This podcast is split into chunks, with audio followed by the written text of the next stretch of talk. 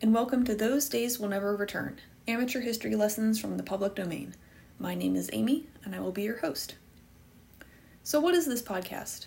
This podcast is my idea to explore personal narratives and writings from history, um, mainly found on Project Gutenberg, meaning that they are copyright free.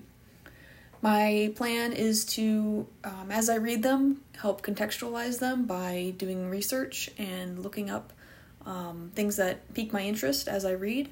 Um, I am not a historian by trade, I just love history, and it definitely will be an amateur, casual kind of thing. I'll be looking up things on Wikipedia, basically. Um, but I wanted to kind of give more context to um, the world that these people are writing about, um, you know, that they have chosen to write about certain things, and I want to kind of put it in the broader scope as we look back on the words that they've written.